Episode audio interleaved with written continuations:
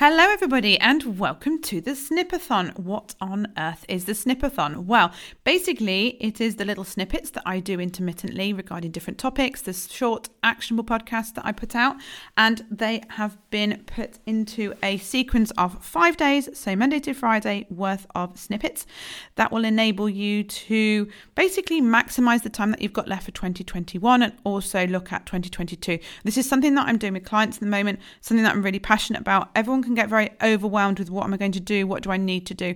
And the idea of looking and reviewing and planning can be overwhelming. And so I'm going to break it down into five daily tasks for you. Do you need to do them now? No, not necessarily.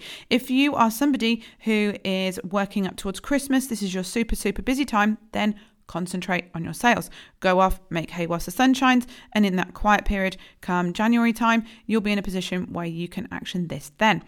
Alternatively, though, if you are in the service sector, if you are finding that people are winding down, looking at running projects starting in January, or the conversations around January, then this is your opportunity to make the most of the time you have available now. If people aren't demanding your services, then they're not demanding your time. That means you have time to use wisely.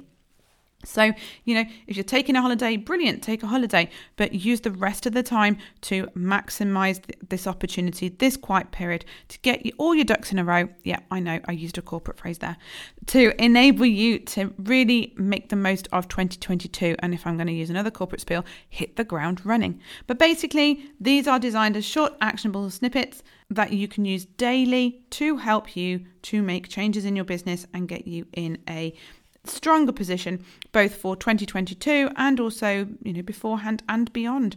Um, some of these things should be um, activities that we are incorporating into our working life. So without further ado guys i am going to get on with today's snippet. Otherwise i'm going to make it super long and then it's going to be the length of a normal podcast and then that's not going to be very snippety at all. So day one number one is time tracking before actually I go into time tracking, I do need to talk to you around the structure. The structure for these snippets will be that we'll will ask the why. I'll talk around the why. You know, why is this happening? Why are we doing this? What value is there in doing this? Yes, I'm going to kind of sell the concept to you, I guess. Then I'm going to talk around that task for the day. Okay, so the how to. How are you going to do that? What actions do you need to take in order to to to implement this and and it be worthwhile? And then I'm also going to talk around um, what to do with any output that you create. Now, not every day creates an output. Sometimes it's it's a pattern of working and that you want to adopt going forward. Sometimes there's data and information at the end that you want to sort and and, and work through and use. And if that's the case, then that will be something that um, I will point in the direction of and explain in more detail. So without further ado, let's get cracking. Time tracking is day number one. Okay, why am I doing this? Why do I think you should do time tracking? Well, to understand where time is going. Okay, to enable you to be honest with yourself and understand what it, what am I doing with my time? Is my business genuinely taking over my life, or actually am I sloping off? Am I procrastinating? Am I daydreaming? Is my business taking more of my time than actually um, it genuinely is, or it actually needs to?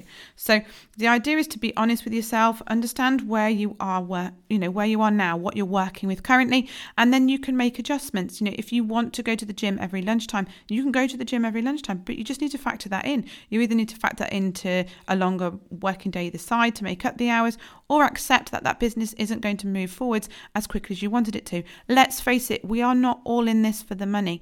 Some of you want work life balance. I went into this because I wanted that work life balance. I wanted that flexibility to do both of my roles in life as as much as I could. Being a parent and being there for my family and also having a career in and being successful with my business.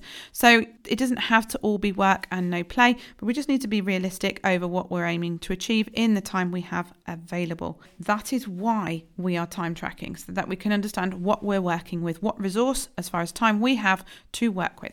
How Okay, now time tracking, you know, if you look at solicitors, they do like every eight minutes. Okay, I'm not asking you to allocate every eight minutes of your day to a particular task, but what could be really useful okay, is the kind of like my ideal would be that you have an alarm every hour and you look at what you've done in the last hour. You write it down what you've done, and then later you can go back and you can highlight this category. So you're literally just writing down this is what I've been doing, and then later you can look through it. You can also separate your day, and to be honest, this is what most of my clients do.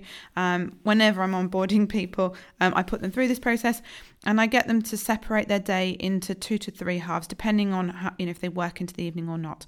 And if not, they work in a regular day, then you take the morning at lunchtime. You take a check on what have I done during that morning time, and then in the afternoon, just before you finish work, you'd reflect on what have I been doing in the afternoon. Again, you can categorize it either during that time or you can just write it down quickly and categorize it later. The reason that you're categorizing is you're going to see patterns. It's going to be admin, it's going to be customer delivery, it's going to be social media, it's going to be marketing, it's going to be sales, it's going to be accounts.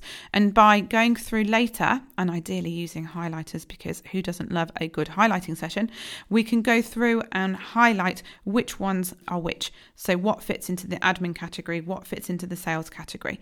Okay, and this is what it's all around is understanding understanding where am I spending my time and where do I need to spend my time. And we will come on to that in tomorrow's task. So, what do you do with this information?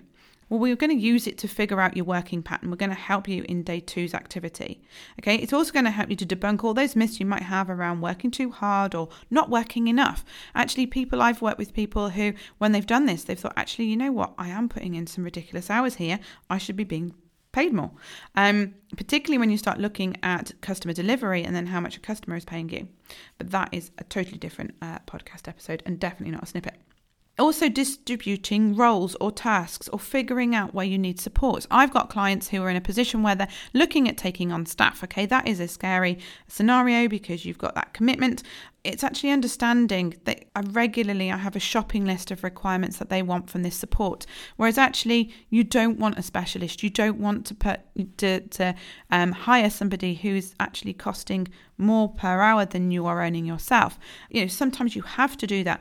But actually if you'd freed yourself up, taking you out of the admin, taking you out of the accounting stuff, and got somebody else into that role, then that would mean that actually you're freed up then to do this more specialist stuff that makes you you makes your business what it is. So that is how you are going to use this information. So note it down. If you if it provides you with some major revelations, amazing. But we're going to use the vast majority of it tomorrow for the time blocking. Well, that's it for today. I hope you've enjoyed that snippet. Now go away and take the action.